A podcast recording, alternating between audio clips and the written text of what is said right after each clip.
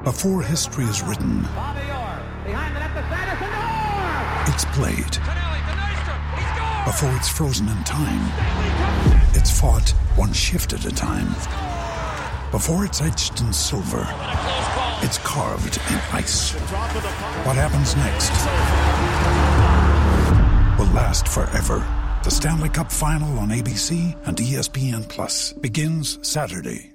Another day is here, and you're ready for it. What to wear? Check. Breakfast, lunch, and dinner? Check. Planning for what's next and how to save for it?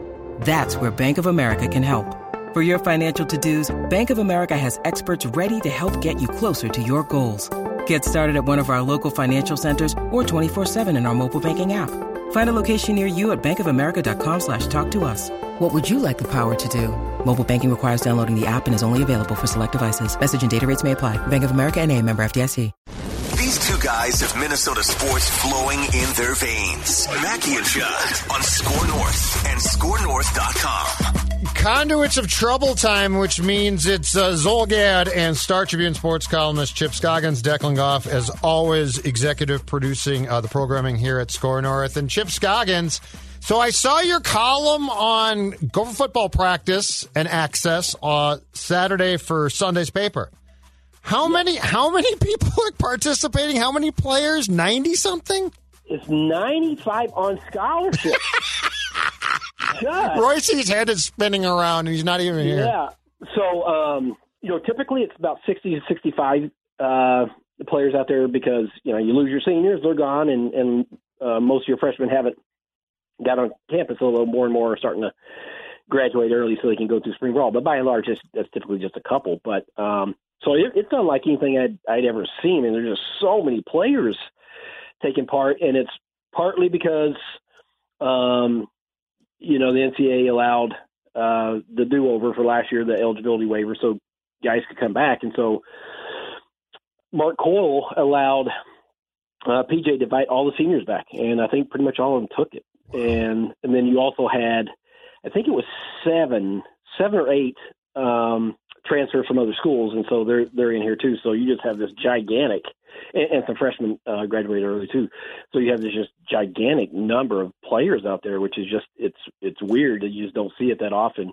Um, and Judd, this is the most experienced team Gopher team that I've ever seen. Mhm. Um, in terms of depth, numbers, I mean, you have two guys that are in their seventh year of college football. What is going on here? I mean, you went to school seven years, right? I mean, I know.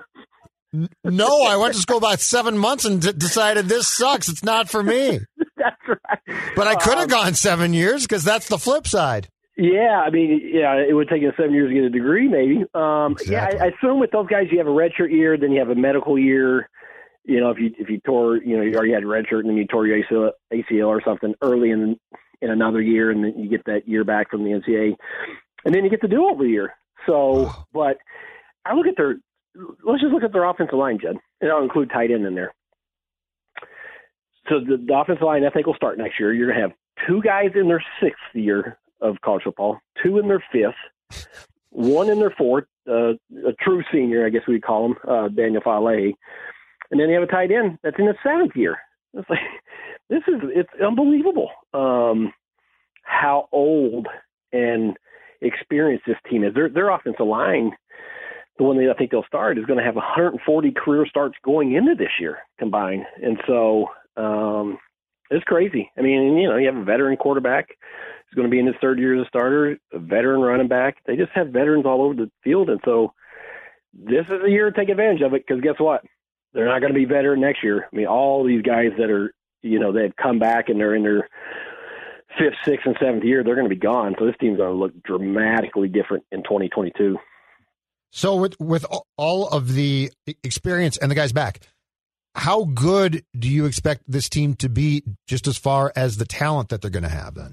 Well, I, you know, they they do have good uh, experience coming back, and that's the thing. I think their offensive line is going to be really good.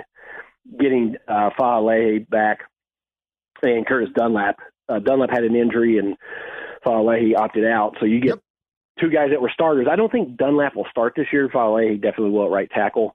Um, but you have nine guys on the offensive line that have played that have started in a Big Ten game.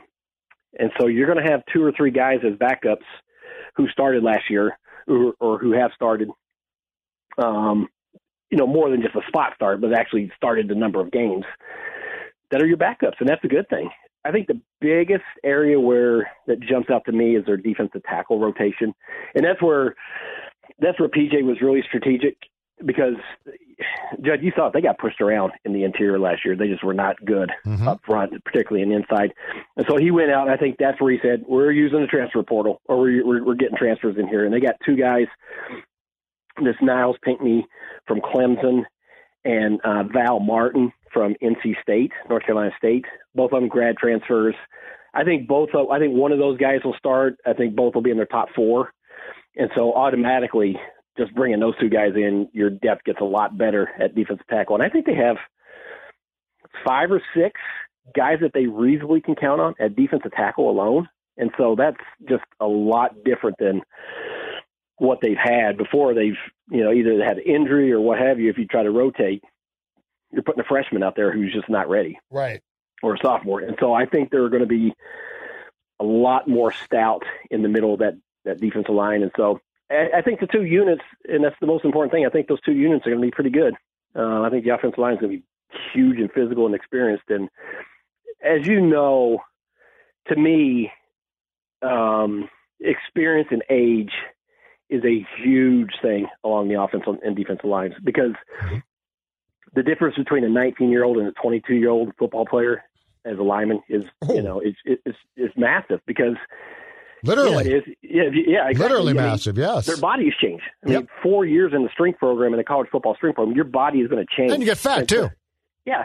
And so I, I think I think those two units are going to be good. Um, and this is kind of where I, I feel, Judd. I mean, um, this is this is the time, right? I mean, um, other years we heard PJ say we got the youngest team in college football.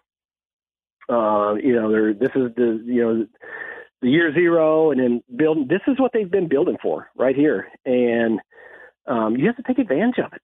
You know, you you have to take advantage of this because previous teams you you either didn't know what you were getting from the Gophers or you thought you had a pretty good idea. They know, like all the players they have come back, they know what they have. They know what they have in Tanner Morgan. They know what they have in yep um, this offensive line. You know what they have in the defensive line, I think, and in secondary. Although they're still trying to add a couple players there. PJ said after spring ball he didn't close the door and maybe add another transfer. He's like Zim now.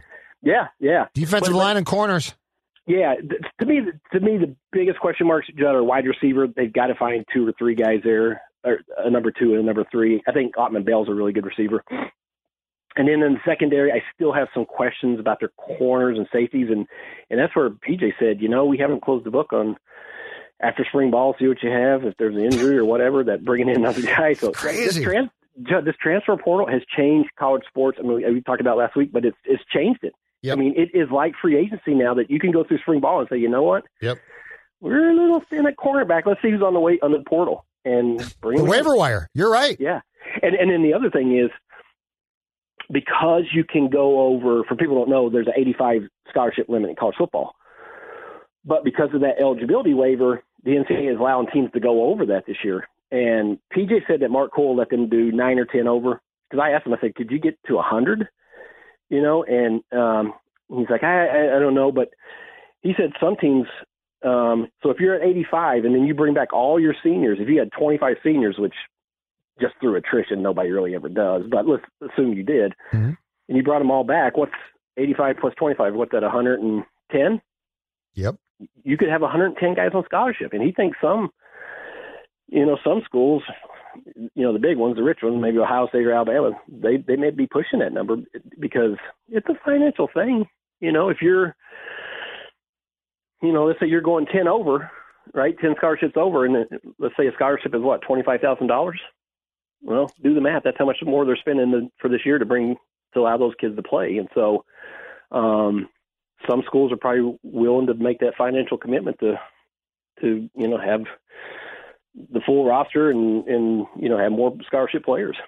So, Chip, how much has changed uh, for a year now because of the pandemic, and, and how much of this do you think is going to actually become permanent? Like as far as the portal goes and as far as scholarships go, and cl- clearly they're, they're, not going to clear years or clear kids to return for a, a year um, yeah. in, in the real world after this. But how much of what we're looking at in big time college sports now is going to be permanent and really change how things are done? Well, the, the portal's here to stay. It, it's not going away. And so college sports, um, you know, the, the let's say the big two, um, basketball and football, because Judd, remember, well, the portal changed it, but but this one-time transfer rule is the other thing that has gone into effect. Um, that went into effect last, or the, the the NCAA passed it last. I think it was Friday, this past Friday, um, where if you're if you're an athlete, you can transfer one-time transfer, and you're, you're eligible right away. Remember, in the past, you could get a hardship, you could you know yes. make an excuse, and they they might do it, but now there's no, you don't need a reason. You, if I'm transferring there, I play right away. And, that, and remember, that's happened in all the other sports. That was available to, to athletes in all the other sports except the, the big ones, the football, basketball, and hockey. Um, but now it's open to everyone. And so that is changing college sports in a dramatic way that it's not going backwards. Um, I, I, I think the scholarship limits are going to go back to 85. And remember a while back, Judd, during the the uh, which is so funny that um, when they had the college football playoff and the big talk was, well, maybe they should reduce scholarships to bring more parity in, right? Mm-hmm. Like have the scholarship limits go down to 70, and then those kids that were at Alabama or Ohio State were going to have to go somewhere else. Well, heck, now they're talking about some having 100 on scholarship for this year, so it's gone the opposite. But I do think after we get through this, I think you'll go back to the 85. Um, Crazy. But I, but but the portal and the one-time transfer um, has just made this chaotic in some ways. I mean, look what's going on in basketball mm-hmm. with you know Ben Johnson and just kind of how chaotic. He's got a whole new team, Chip. Yeah, it is, and it's now, veterans. Now, once once if you're an established coach and one thing, you're, you're not going to have nine guys leave in a year. I don't think, but I don't think it's unrealistic for even an established head coach to think you're going to lose anywhere from two to four players every year and just that be the expectation because I think for whatever reasons, you know, guys are homesick, mad with their playing time, sure. You know, whatever, just want to get a better situation. It's just a lot easier now, especially with the one-time transfer. You know, it's just it's a heck of a lot easier, and so, it's, it's weird. It's not sorry. just these big schools. I was talking to um, a, a mid-major coach the other day, and it's like if you're at a lower level, um, you have a player that has a couple good years and is you know all conference or or you know is averaging 25 points, you probably live in fear that that guy is going to go to decide, hey, I want to play in the Big Ten or I want to play in a Power Five conference, and it's just easy for him to leave your program and do it if he thinks it's going to help him get to the pros or more, you know, publicity or whatever. It's just it's a crazy, crazy time right now. So, are you, especially for basketball, are you going to have coaches who pivot and say, you know what, instead of going out and trying to find high school kids, okay, I'll still recruit a couple kids here and, and there, but I am going to try to make my roster up for the most part of guys that I can get who, to your point, Chip, and you're exactly right, are unsatisfied. You know, I, I've been playing three or two or three years with this coach and I don't like him as much. Um, are, are, there going to be coaches that you think completely change philosophy and they'll still yeah. recruit um, high school kids, but they will also put a much greater premium on trying to bring in immediate veteran talent that can probably help you win as opposed to trying to cultivate a kid who might leave you after a year or two? 100%. I mean, it's funny. I asked Ben Johnson this at his introductory press conference, and I said, kind of, what's your philosophy with this portal? Because – ideally, in a perfect world, you recruit a kid and he comes in your program and he develops over time. But how do you balance trying, you know, to want that to happen with the reality of there's just so much fluidity in college basketball right now with, with kids going or mobility coming and going, and and you know you're going to lose some. And he said, well, it it really forces you to reevaluate roster management. And he said, I don't think you'll ever use up all your scholarships because you always want to have some open, right? Sure. Because hey, there might be a guy in the portal that we can use. And so, I my guess is um, coaches will probably look at it 50-50. right? 50% high school uh, recruiting, 50% portal. Wow.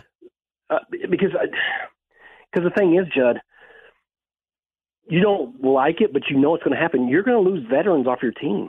And so if you're constantly putting everything into high school kids and kids, you're going to be you're not going to have that veteran presence on your team that you want. And so if I was doing it, I would do it 50-50. I would like if I had four scholarships, I would say I'm going to recruit two high school kids and get two off the portal. Mm-hmm. And um, it, it's changed college basketball because we're um, we're never going to get to know these teams, the players. I don't think, right? Because right. yes, the the days of you know, I was thinking about this, like you know, think about like those Georgetown teams and Duke teams and UNLV teams that we were growing up. The reason why people loved them, hate them, paid attention is because you knew them year after year after year.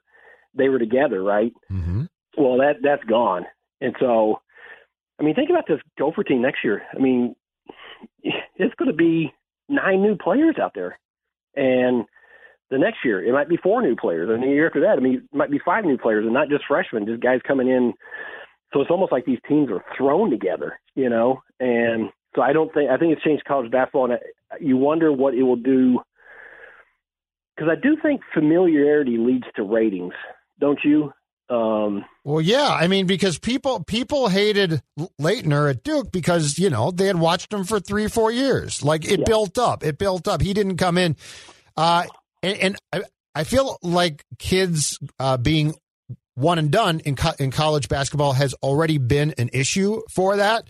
But like what you're saying now is just complete chaos with with I play at North Carolina for a year and then I go play at you know Kentucky for a year or something like that which is going, which I, I don't think it helps the sport, but it definitely changes the dynamic, I'm sure, of coaches, especially those who, who say, come play for me, I'll play you a, a ton. And the other thing, Chip, that I don't, that I don't get is, how are we supposed to believe now that there is not going to be rampant cheating in place? Because, yes. you know, if I'm a senior, I got my hand out. I'm sorry. I just mm-hmm. got my hand out. Like if I'm if I'm a high school kid, I got to be really good to say, okay, pay me, uh, and we'll try and cheat. But if I'm 21 or 22 and I'm about to leave Duke to come to your program, well, yeah. I'm it, that's a cash grab. Like I want your, I want a car, I want your money, I want a lot yeah. of things. Well, I don't know that there'll be any more or any less because I think it just goes on. I mean, I think it's kind of under, well understood by this point that it encourages it. How about that? It, it, it does encourage it, um, but it also encourages. Um, yeah, it may encourage cheating, but it it, it just. Um, and I, I'm all for players have more powers and more, you know, because coaches can leave. Why can't they leave? I, I believe in all that, but I think it there are the consequences of hey, you may have put a lot of time and energy into a player, and you may have a great relationship with him, um, but he's going to go look elsewhere. You know, um, I, I think about like this Parker Fox kid that was at Division two. Yep. You know, and and to his credit, he got a ton of Division one offers, but I'm sure for the you know Saul Phillips as coach in Northern State, it's it's a kick in kick in the gut because you're like, man, I got this great player and in your successful program. Now all of a sudden you don't have him, and that's um, and that's happening all over you know, even at the, you know, the, the Power Five schools, they're losing guys that are veterans that you're counting on, and so it's it's. I can't imagine being a coach and trying to put together a team that's. Um, it's going to be interesting to see how they, you know, chemistry and all those things where it's just constantly in flux with guys going and coming, and, and obviously a coaching change is going to exasperate that. When you have a coaching change, you're going to have a lot of turnover, which what Ben's going through right now, and yep. it won't be this much next year or the year after, but but it is going to be something that they constantly have to deal with. And I, I think it was was it Vitale, Dick Vitale, that tweeted today that he's already heard some was it rumors that coaches are encourage, encourage uh, you know encouraging kids to get in the portal and we have a scholarship op- uh, scholarship open for you if you do. It's like well duh. like that's like, of course, that's what's going to happen. You know, that's the whole like, point. Yes. I mean, it, that happened before too, right? Hey, I hear so and so's unhappy. If you know, you can come here. We have a spot for him. Now you just with the portal, you just. Put your name in there, and it's, it's a done deal. So, Yep. Um, In, but it's it's interesting, yeah. For coaches, you got to recruit high school kids, but you have to. I imagine if you're a coach, you have to be on that portal all the time, like Twitter. You have to be on Twitter all the time. that's what I'm Coaches be on saying is like portal all the where where's your attention then? High school kids or the portal? Because I'm probably going has to be portal. Yeah, it has to be both.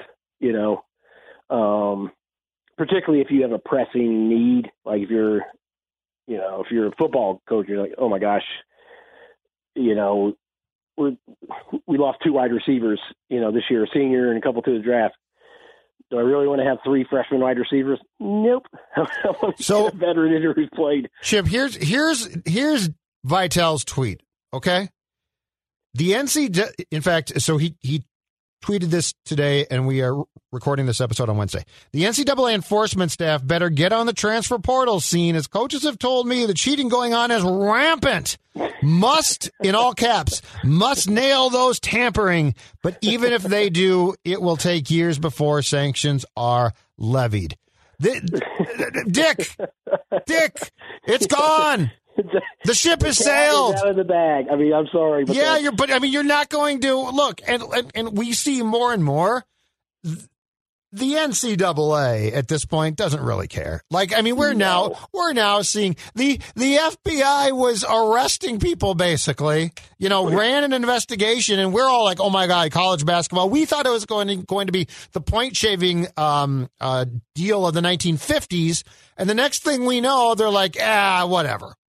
Did that did that FBI investigation bring down anyone yet? Uh, the coaches. Now maybe It brought down a couple of of the bagmen. That's it. Yeah, the assistant coaches, but not the head coaches. No, heck no. No, because they don't want to. They don't want to go there. Um, but can you imagine being like NCAA enforcement staff trying to No. enforce that? I mean, it's just be like drinking water out of a fire hose. I Well, mean, there's no. And no Vitale, you know, Vitale's like, we got to keep the sanctity. There's no sanctity in college sports. Yeah, and this, you know, I, I mean, as a fan, this portal thing's hilariously funny because, to use your word, it is chaos. But once you did that, you just go home. You know, yeah, it's well once you've done that, and and I sort of rolled my eyes because a lot of coaches are like, well, this is going, we're going to have free agency. I, I sort of roll my eyes, but you know what? It is. It is, yes. That's exactly what it is. Yep. I mean, it, is college's version of free agency. Um, but it's worse because contracts have no terms. no, and and it, it, well, the, the the portal combined with the uh, the uh, transfer rule, the one time transfer rule, where because that used to be a deterrent Yes. not a, you know not not a a roadblock by but a deterrent. It made you think, yeah. Yeah because you're like yeah do I really want to sit a year and you know that's I like to play and I don't have to sit a year.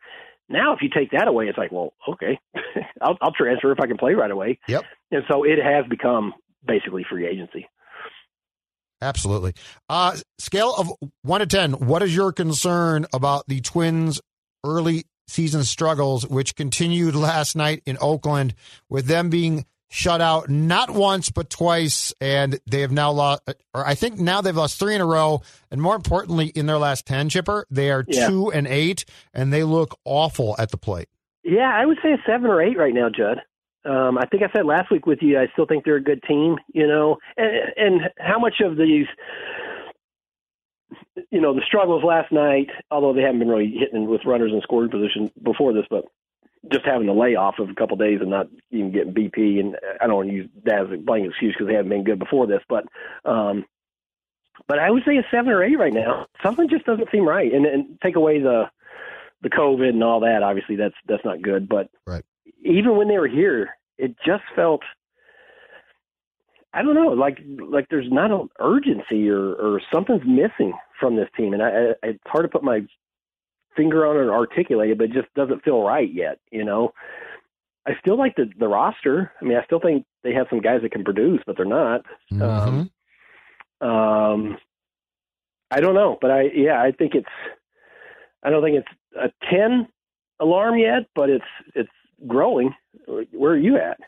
Uh, I'm probably at about a a six right now, but here's my but here's my problem. So so my problem, what what gets to me about this is not the immediate struggles. It's how the people who lead this team, i.e., Falvey, Levine, and Rocco. It's how they're handling it. And Mm. and you used the word that I used as well, and I think it's the perfect word here: the urgency. Like there, there are, you know what? Baseball is a long year, and I totally get that. And there are a lot of times where you can, where you can sit back and be like, "Hey, dudes, let's all calm down." You know, it's a long season. Let's not get uptight. Let's. It's fine. It's fine. Um, right now, I would like to see. I don't want to see meltdowns. I don't want to see yelling, but I would like to see an urgency where the Twins don't say things like, well, we don't want to put Kirilloff on a commercial flight to Oakland because, you know, it's a pandemic. And it's like, no, you're stacking losses right now. This is a problem. Um, show me some, ur- show, show me what you haven't shown me in the playoffs, which is that you understand that there are times where you're going to have to push the gas down just a little bit. And these guys are so reluctant to push the gas down. You know, it's always like, it's going to be fine. Uh, let's play some more Phish. We'll, pl- you know, we'll play the Grateful Dead next, and we'll all It will- just sort of, will- yeah. you know, that's what that. So what gets to me is the fact that I still don't see them acknowledging that at times there is an urgency to what you're doing, and right now would be a really good time to to say we need to take a few steps here to m- make sure that this streak ends, and let's give ourselves a better chance to win. And when you are starting Willians Astudillo at second base Yeah. I in back to back games, you are not telling me that you're taking this as seriously as I am. Yeah, I mean, there are times where you say, you know what, I was going to give that player a day off, but we really need a win today. I was going to, you know, there are times where I, I might take that picture, uh, the starting pitcher out, you know, and watch the rest and all his pitch cut. But you know what, I'm going to maybe push it a little bit today, and that's where the urgency is. Like decisions like that, more than like you said, coming in and flipping over a, the buffet table after the game. Um, on the field, isn't this a time where, and this is, isn't this why you got Josh Donaldson to come in and bring that kind of spitfire That's what I thought. leadership? Um, this is maybe the time for him to to be vocal, right? Or Yes. is it No, too soon to do that? I, well, I no, think I think you could. Well, and but but it's just, but I mean, it's roster moves too. Like you're, Yeah, oh yeah, you've got guys sick. yeah. I totally get that. That sucks. Um, but you need to give. I'm, I'm not trying to say that Kirilloff is going to fly to O- Oakland and hit eight home runs or something. But what I am saying is plug him in r- right now and he gives you a better chance. Like you're not you are you are sort of ba- basically to me allowing losses to occur without management showing what I would consider to be the necessary uh, concern right now. How how much do you think of it is too just kind of their natural personality, and how much of it do you think you know what in this division you're probably not going to get run away from um, Yeah, but early? but But that, that's a weird thought process to me. I, I agree. I mean, I would. I don't know. I'd necessarily care what people are doing around me. I, I'm trying to win, you know, right now and, and show them one of the best teams in baseball, um, or can be one of the best teams in baseball. Just, but it's yeah, it is just kind of this take it as it comes Yep.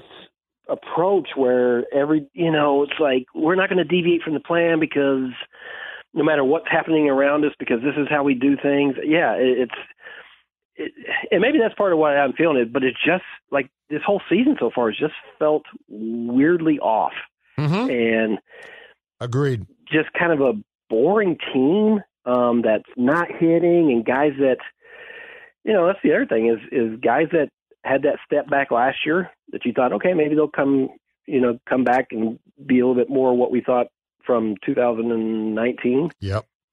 Kepler no Polanco. um, Blanco, no, not really. Um, Garver, you know. So I mean, but, Sano. it's like, yeah, I mean, there's a lot of guys struggling, but um, I don't know. It, it just doesn't. Something about it just hasn't felt right to me. Um, and so, and then now you add on to this, you know, the, the COVID outbreak that they have, which, you know, they got to get that under control because I mean the roster is decimated right now. You know, with they're down to what their third shortstop at this point. Desi uh, Riddle went on, and he he just went on the yeah COVID list today. So, Yeah, no, you're right. You, you're exactly right. And and but this is the one. So this is a time where I would like to see, and he. I'm not asking him to change in a huge way because it, that's probably not in him. But this is a time I'd like to see Rocco with a little bit more of a sense of urgency to things. And Yeah, and we still get the well, we're never going to get too high or too low, and it's like okay, but you're losing game. Like you know, you know, you're you you just you have not scored a, a run going back to Friday, and, and then of course they were off until Tuesday. You've not scored a run since the sixth inning on Friday in Anaheim. mhm. Like this is not a, just an ordinary. Oh, we lost a couple of a few close games. You know, you are Yeah. you are really scuffling and struggling, and I just feel like there's this. You know, don't worry, be happy. It's like no, no, you can't be happy right now. Yeah, we need a little more. Uh, No Bob Marley right now. Bob Marley's not You know- working for me, Chip. it's funny how that style, when things are going well, you know, we we praised Rocco what, what in 2019. Yeah. I mean, it's like God, he's the perfect manager for that that clubhouse and just the the approach and the rest of recovery. And now it's like Rocco, let's go. you gotta you gotta adjust here. You know, you gotta.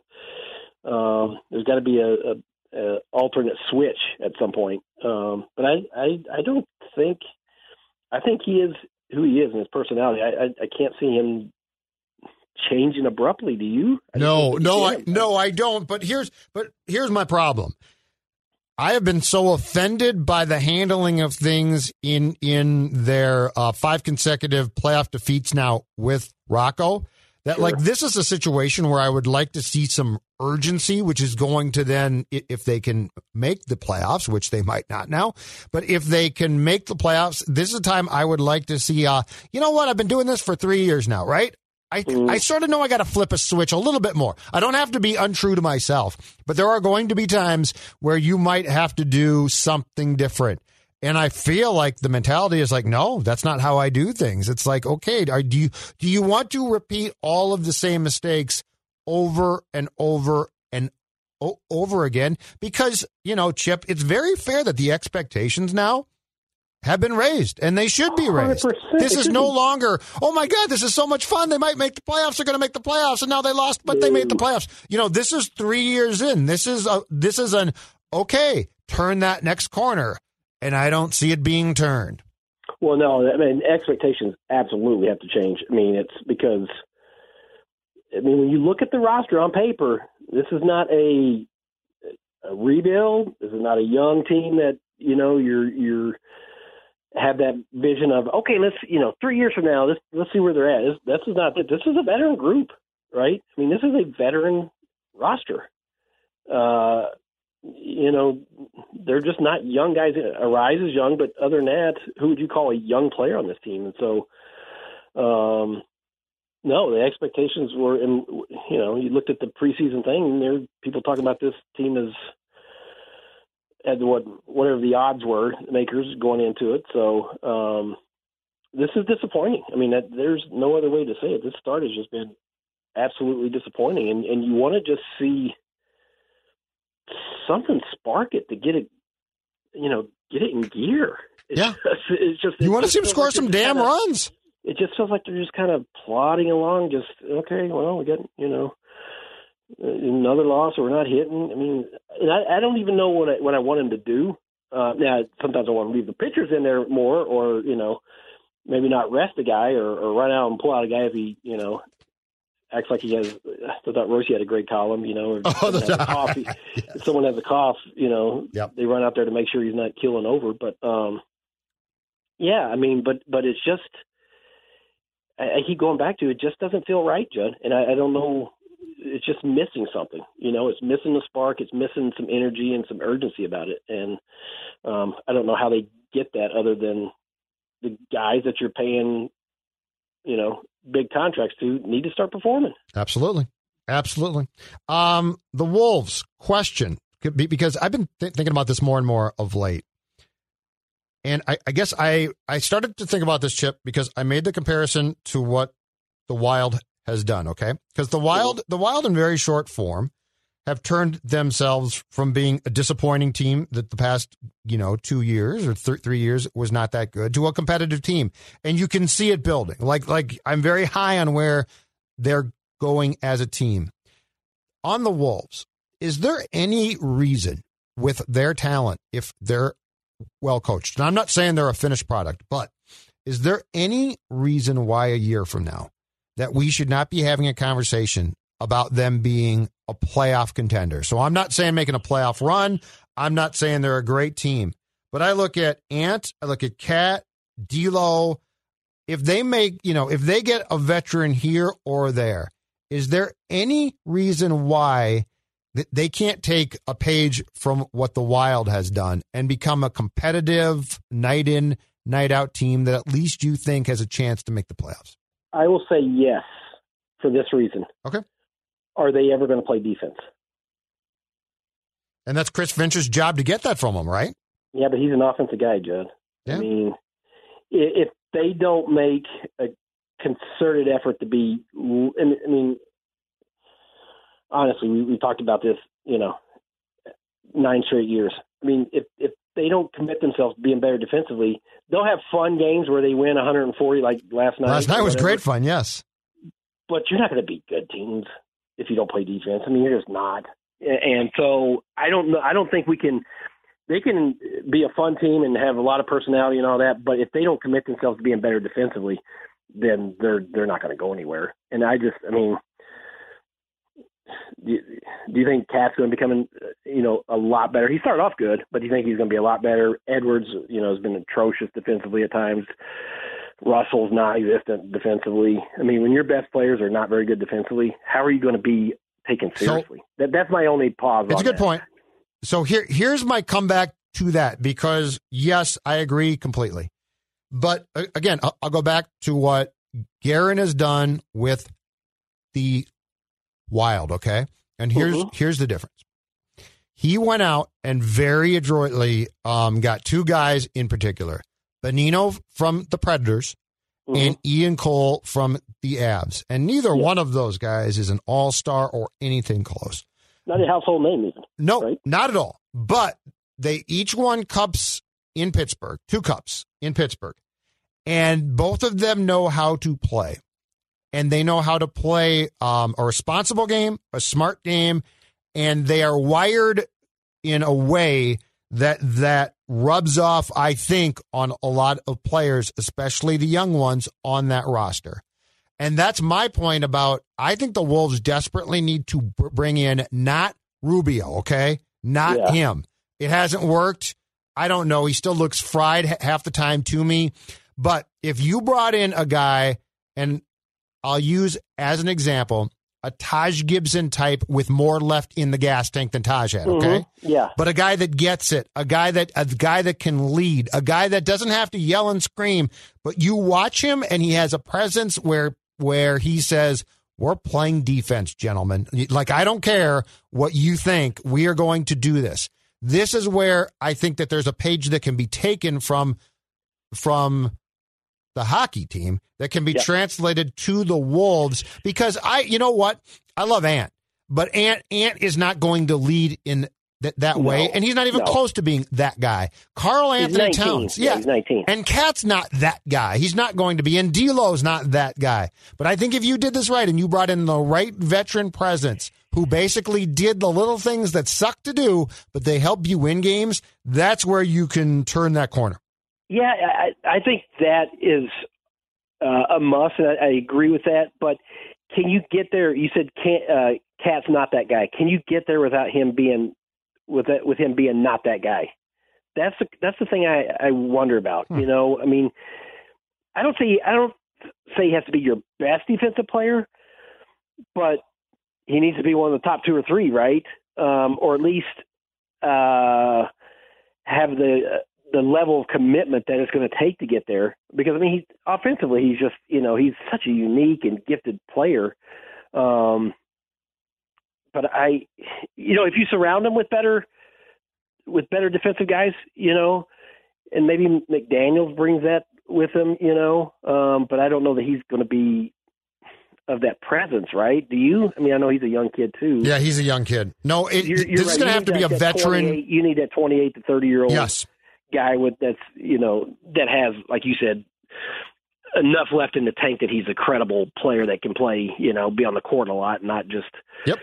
I, you know, I don't know, Judd. I mean, I've just seen this team flounder so much defensively, and you know, it, it, I assume.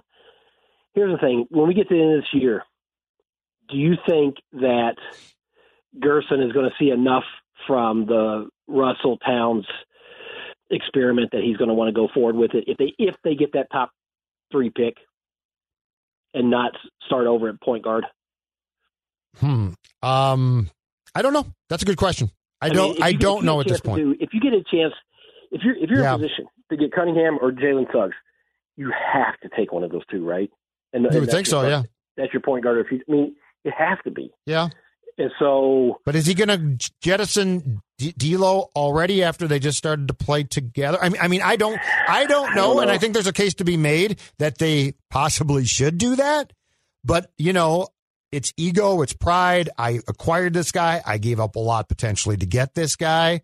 exactly. Is Gersson going to say? Is Gersson is Gersson going to say what you just said, but and then say, "I'll put my ego completely in check here and give up on this because of what's behind door two is potentially more attractive." I don't know. Yeah, I mean, you'd in some ways you'd be. I don't know if you would be admitting you made a mistake, and some people would look at it that way. But I would look at it as you admitting that hey, there's a better option. It's not necessarily a mistake. It's just yeah, you gave up a lot, but you just feel like there's a better option for your future if you do that. But I don't know that he'll be in that position, and so. And so, if he doesn't, you come back with you know Russell Towns and Edwards as your three best players, and two of them are probably your two of your weakest defensive players. Yeah. You know, But that's what I'm saying So, is you you've got to you get have to at a help minimum. in here. saying. You've got to get help here, and and I think if you do it, so here here's the here's the discussion I think that the Wolves should have with Cat after the season, and I don't know how it goes, and it has to be framed right, okay? But I think the discussion with Cat has to be: you are without a doubt the best player on this team.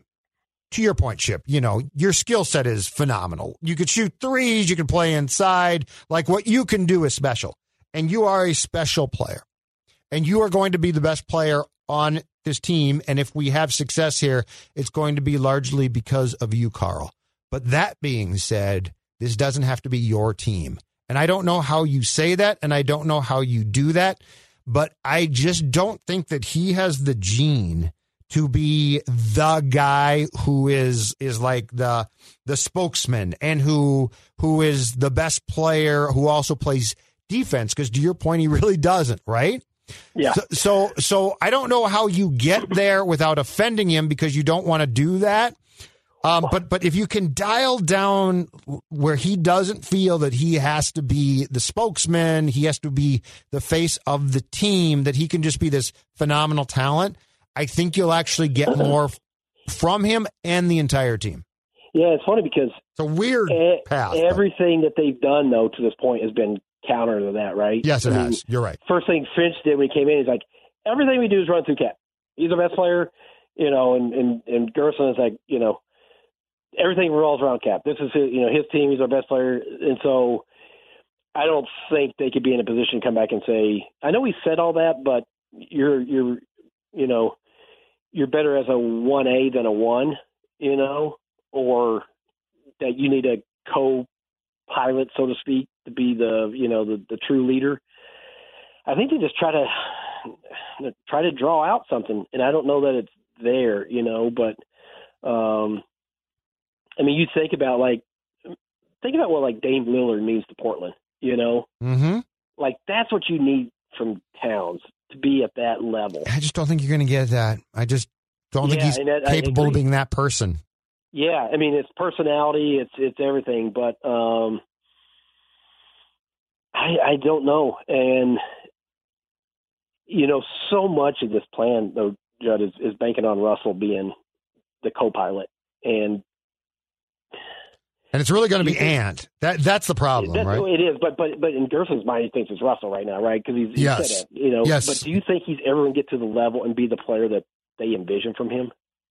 To me, I think he's just going to be a high volume shooter that can, you know, he's a good shooter and is going to score a lot. Here's here's my thing. Other than that, Here's here's my personal problem with the construction of this team right now. And this is going to sound really weird. Um cuz to me on D'Lo I don't know yet. But my personal opinion is the biggest disappointment as far as what the expectation was and that this is not entirely by any means on the court is Ricky. Because they brought Ricky in thinking he's going to lead. He sort of knows the way. He's a veteran presence. Cat likes him. At that time, Ryan loves him. And Ricky doesn't. Ricky's not the guy. He's not that guy. Yeah. Um, No. But but that's what I'm saying. If you bring in an Ian Cole or a Bonino type for this team who can who can go about kicking ass in a constructive way, I think it's going to help people. And I think that's where you. that- Thibs had sort of the right idea, but the problem was he, he had that you know his club of guys. And Jimmy Yeah. but and Jimmy Butler is not that guy. Jimmy Butler is a selfish. I mean, he's a great player, but he's selfish. He he's he is he leads the way he's going to lead, and he has no ability for nuance. Right? yeah. So you're thinking more like kind of like that. And he was, you know, I don't know how much he had left when he was here. Although he did score a lot that one game. Derrick Rose. Derrick, yeah, De- and and my ideal guy because he plays hard as hell. He he was just he's basically been fried for five years now. Was Taj? I Taj, yeah, I yeah, love Taj. Taj is exactly a good Taj Gibson, not a great, but just good. Is exactly what this team needs, and I think that they thought that that Ricky was going to be that guy, Chip, and he's just not even close to it. Well, no, no, yeah. It, they thought he was going to be that version of the guard version of Taj. You know, Yes, everybody gravitated, kept the locker room together, and all that. And, but you you got to have the perfor- performance on the court to match it. You know, otherwise it's just not it's not going to resonate. Although I think Anthony Edwards has probably benefited from being with Ricky and the on the practice floor and all that. I, I think there's but you know, they, and- they talked about enough about their relationship. You know, I think Yeah. there's something there, but.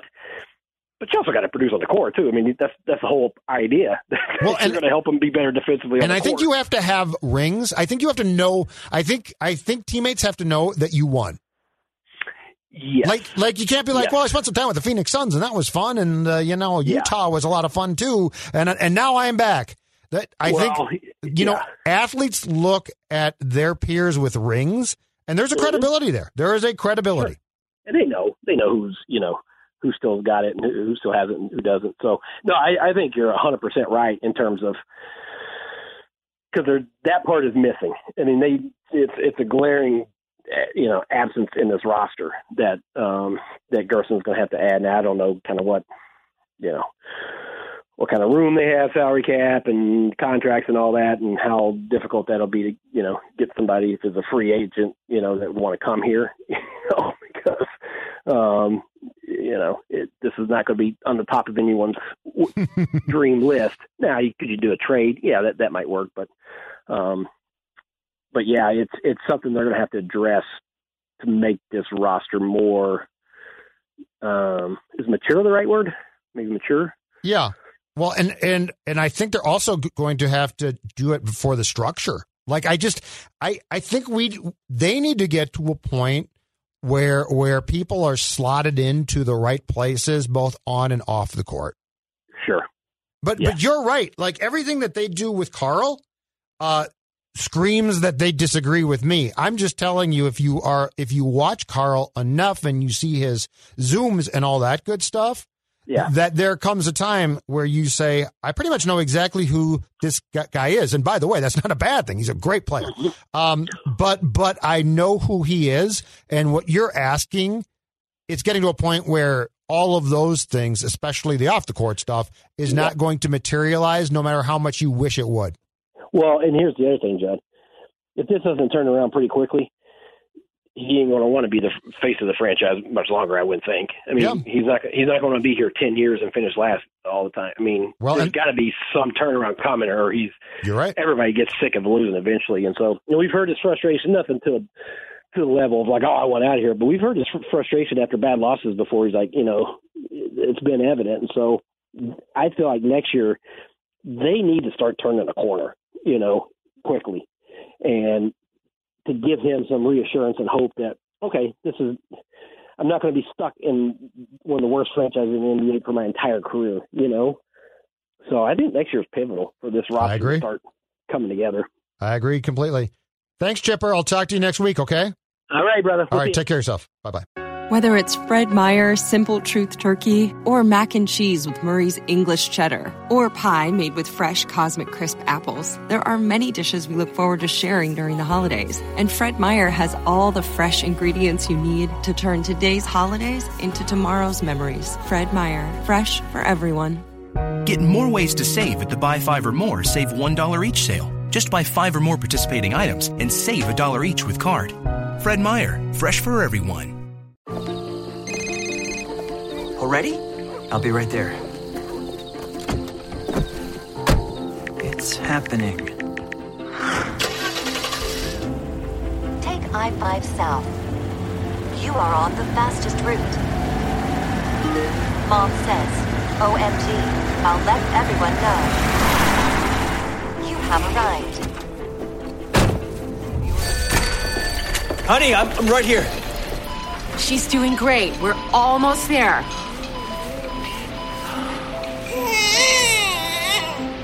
She's perfect. Hey, baby girl. The whole world can't wait to meet you.